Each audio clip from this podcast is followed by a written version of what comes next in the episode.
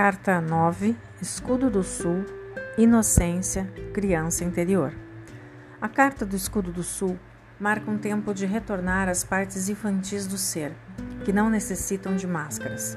Observe se você não pode sentir-se mais humilde em sua presente situação. Equilibre trabalho com lazer e saiba harmonizar o sagrado com o lado mais irreverente. Em outras palavras, você precisará sentir-se mais leve e soltar as partes mais rígidas do seu ser antes de seguir adiante. Este pode ser um tempo bom para realizar alguns exercícios físicos, soltar músculos enrijecidos ou rir até desopilar o fígado. Deixe de sentir-se tão apegado às coisas e lembre-se de viver com mais soltura e liberdade.